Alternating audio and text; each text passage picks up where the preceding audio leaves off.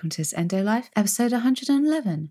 I'm Jessica Duffin. I'm an endo warrior, an endo health coach, and this podcast is all about living and thriving with endometriosis.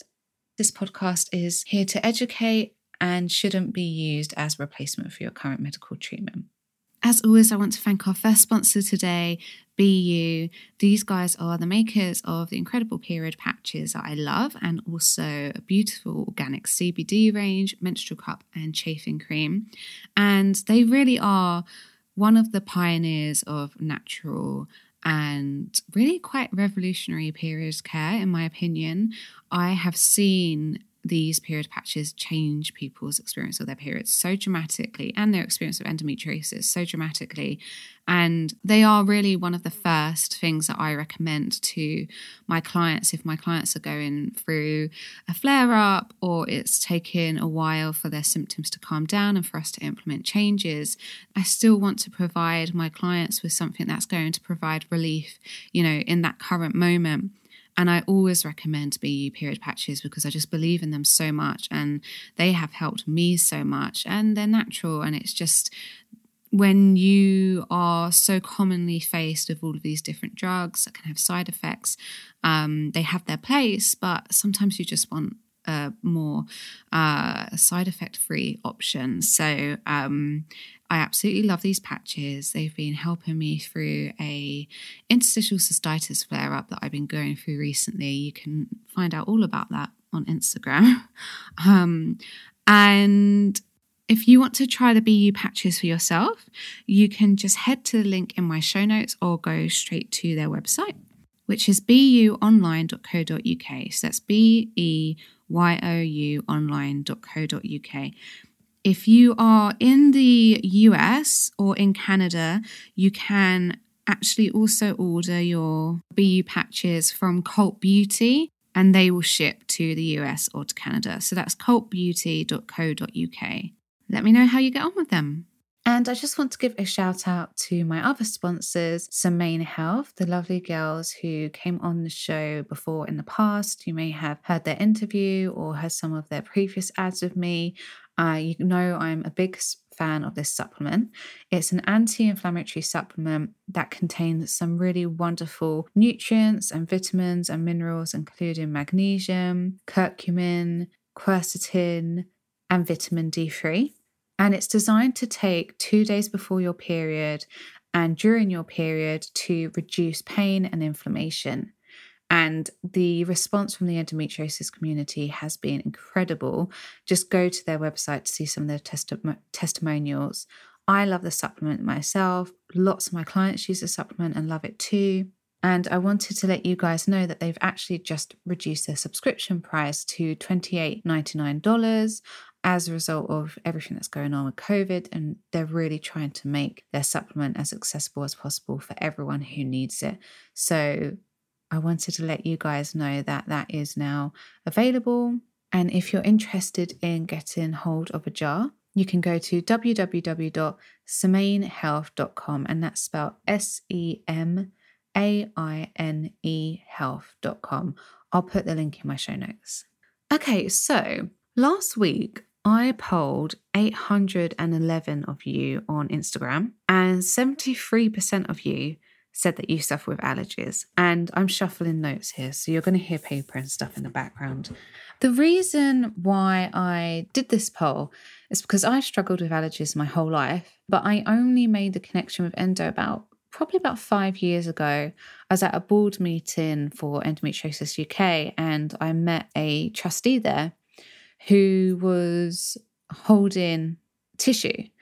And I was holding tissue and I was like, I don't know how we started talking, but I was like, oh, I'm I'm always like always holding a tissue. You know, I know always need to sneeze or wipe my nose. She was like, oh my God, me too. And we started talking.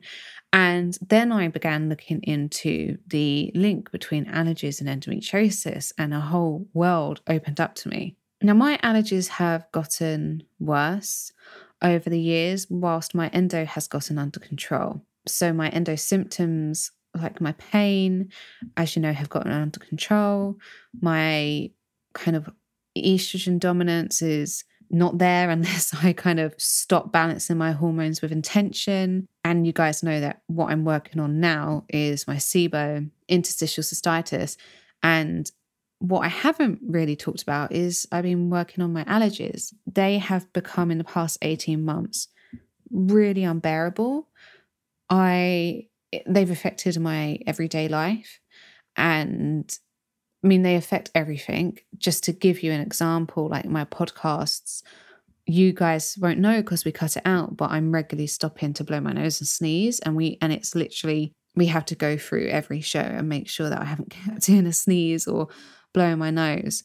And I'm going to do an episode next week where I talk about more the personal side of this and strategies to reduce allergies. But today, so many of you, when I shared in this poll, that allergies are associated with endometriosis. So many of you messaged me to say you didn't know this and that you were really shocked. Um, and so I wanted to start that conversation today and give you guys some information to begin mulling over and looking into, and really just to give you validity, just to feel like you're not crazy and actually this is a real thing.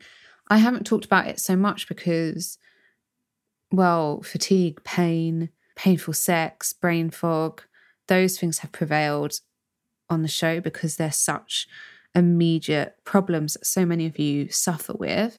But because it's so on my radar at the moment, I really wanted to bring bring this up.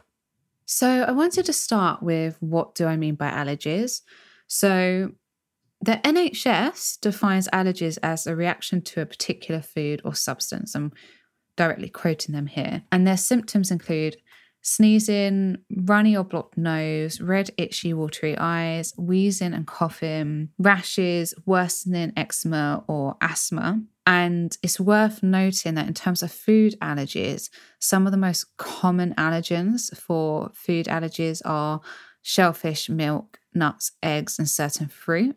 Um, and I just thought I'd mention that because I think it's quite interesting. It gives us a bit of power to understand what might be going on with us. So that's the NHS list. Obviously, if you have hay fever, it can sometimes feel like you have a cold and you get really exhausted with that, really drowsy, um, just feeling really fatigued. And that's something I definitely experience. And I think, depending on how bad your allergies get, I think they can sometimes in my experience, maybe take on a bit of a life of their own.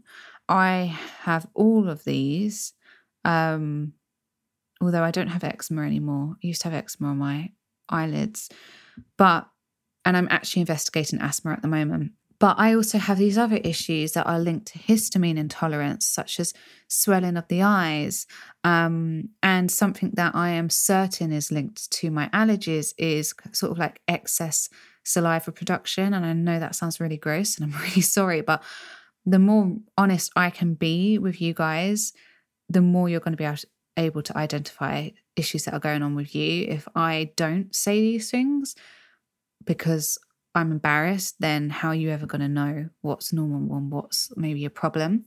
But when I'm like particularly unwell with my allergies or I'm sneezing or I have a runny or blocked nose, it's usually as my allergy is progressing or I've changed room or I've been exposed to some kind of dust or allergen, I start to notice excess saliva production. Now, this was never a problem for me in the past. But as I mentioned to you, in the past 18 months, my allergies have got really bad, and this is what's accompanied them. And I have quite a few ideas that I'm kind of, well, I'm 100% certain that that's the cause of uh, the allergies, which I'll go into next week. Um, and I think that's contributed to it. This, as my allergies have worsened, it's it's almost like my body is just making excess like liquid and mucus and saliva to try and like grab onto these allergens. I'm sorry, I know it's too much information, but I want to kind of share how it can affect us so you can recognize your own symptoms. So, yeah, I do think they take on a bit of a mind of their own, depending on the severity. And I've just had some really severe symptoms this year that have just thrown me through a loop and have kind of made me question where they're coming from and what they are. But now I've gone down this big rabbit hole, I'm I'm kind of like certain that it's related to allergic reactions. The NHS, they also define the difference between allergy, um, an allergy, a sensitivity, and an intolerance. And I thought because so many of us are dealing with like all three of those, um, we have so many issues going on that it'd be good to distinguish what the differences are so that you know what I'm referring to specifically whilst I'm talking us through the studies. So the NHS defines an allergy as an immune reaction to a normal substance defines sensitivity as an exaggeration of normal effects of a substance. So they give the example of caffeine. So you might drink caffeine instead of just feeling alert. You're like, you have palpitations, you feel really dizzy, you feel really erratic. So, for example, I have a caffeine sensitivity. I really feel it if I have caffeine. I start getting palpitations very, very quickly. Sometimes I even get chest pains. My boyfriend can drink like a couple cups of coffee before he feels any reaction. And then there's an intolerance. An intolerance is unpleasant symptoms such as like upset stomach, diarrhea. So I was diagnosed with gluten intolerance, or was it a sensitivity? I have to double check. I think it's intolerance. Uh, gluten intolerance, dairy intolerance, soy intolerance, um, some specific nut intolerances, but I can't remember which ones off the top of my head. So you might not have celiac disease, for example, but you could have non celiac gluten sensitivity or um, a wheat intolerance. So that's something to be aware of as well. And particularly what I'm really interested in at the moment and what the next, like this episode and the next episode will be focused on is really like kind of allergic rhinitis symptoms because that's what I suffer with the most. And that really includes those symptoms of sneezing, itchiness, blocked or runny nose. And it's triggered by things like mold, pollen, dust mites, skin, animal hair, that kind of thing. And of course, it's a histamine reaction. So obviously, I have histamine problems. So no wonder my, in part, my allergies are so bad.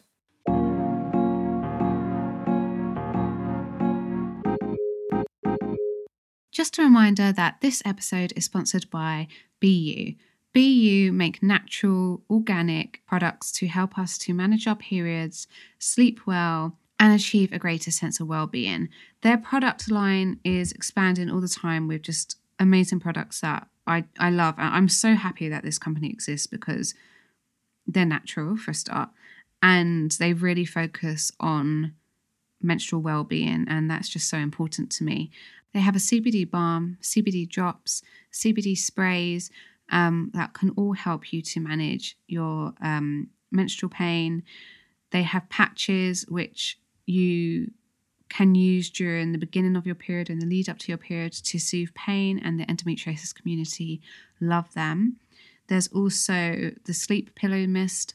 So, if you're really trying to improve your sleep or you're trying to reduce levels of anxiety when you're sleeping, the Sleep Pillow Mist is just full of soothing essential oils to help with that. They have a menstrual cup now and a menstrual cup foaming cleanser. Um, so if you can wear menstrual cups, then I totally recommend BeYou. Their cup is made with um, 100% soft medical grade silicone. There's no BPA, no latex, no dye. As I said, all of their products are natural. The company are really committed to women's rights, menstrual health, and good quality products. And I mean, obviously, I know them personally because they're my sponsors and they're just a lovely company to support. So, if you're interested in having a look at their range, the link is in my show notes. Um, I would love to hear what you think and how you get on with them. Be you. Start soothing period cramps a natural way. This episode is also sponsored by my free endometriosis diet grocery list. This download gives you basically a lowdown of what I eat every week on um, a monthly basis and my personal take on the endometriosis diet.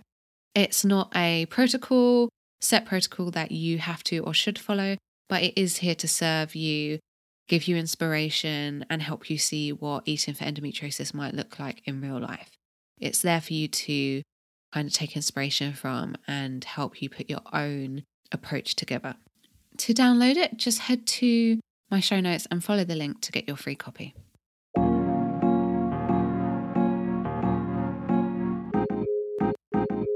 So, Research has shown people with endo have a significantly higher prevalence of allergies, and that's from hay fever, dust allergies, food allergies to chemical allergies and medications as well. So, in terms of the research, even though I'm kind of leaning towards allergic rhinitis, kind of those kind of sinus reactions, the research is looking at food allergies, medical medication allergies, hay fever, dust allergies, all of that. So it's quite a broad spectrum of allergies. And today I just want to do a really quick episode where I'm focusing on the research for you guys. So, to give you some context, here are some of the most important studies to date. So, in 1998, the Endometriosis Association carried out a survey of 3,680 US endo patients. And then this data was reviewed and published in 2002. And that data revealed that 61% of those with endo had allergies. But if they also had chronic fatigue syndrome or fibromyalgia, that number jumped up to 88%. They also found that 12% of people with endometriosis had asthma, and that figure rose to 25% in those with fibromyalgia and chronic fatigue syndrome. So to put that in like perspective, the rate of allergies in the female population in the USA was 18% and 5% for asthma at the time of this study. And, and they note this in the study. So I don't know what it was in terms of the entire population, because obviously trans people can have endo, non binary people can have endo. Um, but this is the research at the time. This analysis was then supported with a later study 10 years later, which showed that out of 501 women with endo, in comparison to a control group, they were significantly more likely to have a history of allergies in the family, which is really interesting because my dad had terrible allergies. And I'm not really sure about my granny, but I just, she always had tissues with her. She was always blowing her nose. So she must have had allergies. Now, what's interesting is that the endo in my family isn't on my, well, is it actually? My nan had endo and she had a hysterectomy. And actually, I suspect my dad's sister has endo. So there's probably endo on, on my dad's side as well. And they also found the endo group to be four times more likely to have allergies, which is just insane to me. Then, two years later, so in 2014, a review of the various research was conducted. Whilst the review called for further studies to clearly define which allergies that they're referring to and what the definition of allergies are, so it's kind of less broad, they concluded that people with endo are at an increased risk of allergies. Um, so I'm quoting there from the review including both food allergies and airborne allergies, so chronic rhinitis, that kind of thing, asthma. And at that time, there was over 300 different studies into endometriosis and allergies. Now, they didn't review all of them, they reviewed only the ones that fit their criteria. But it just goes to show you that there's so much research into this area. So, I'm going to do another episode on this next week, and I'm going to share my experience and sort of how some of those symptoms have presented differently for me.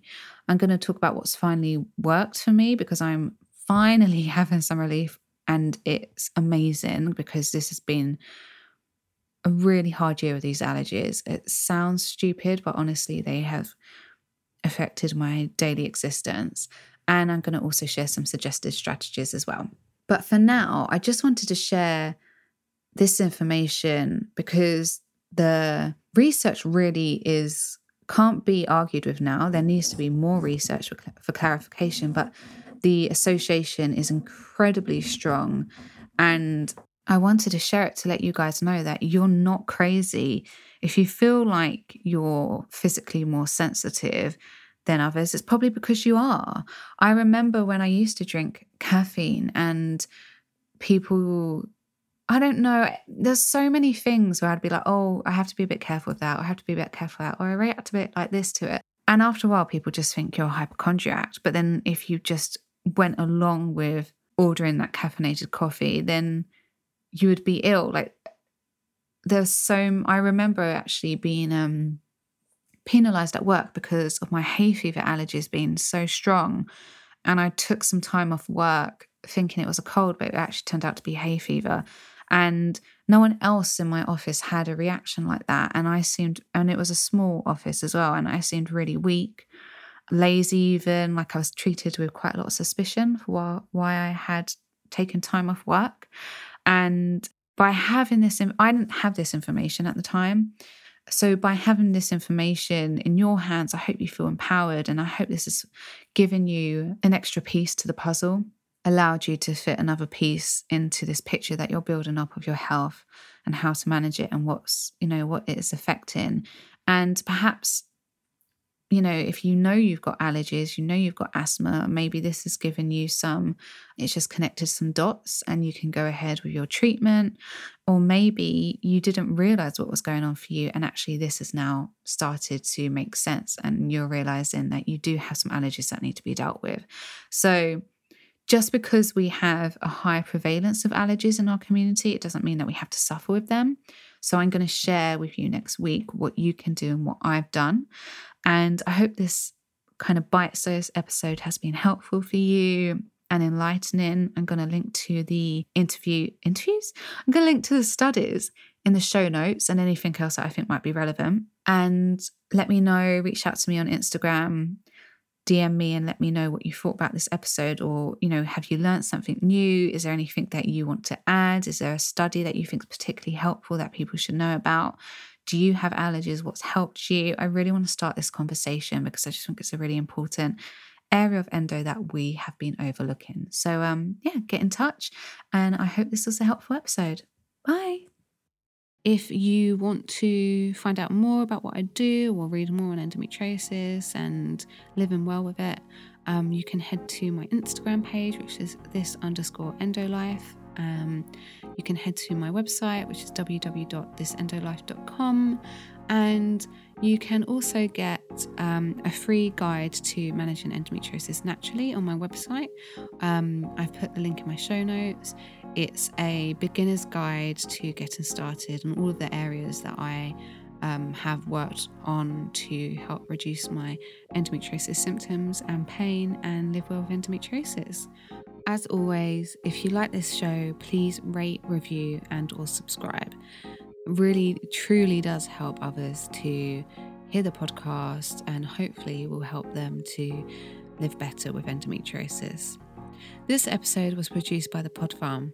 Whether you're an established podcaster or just getting started, visit thepodfarm.com to see how they can help you go from an idea to a finished show that's ready to be heard by the world.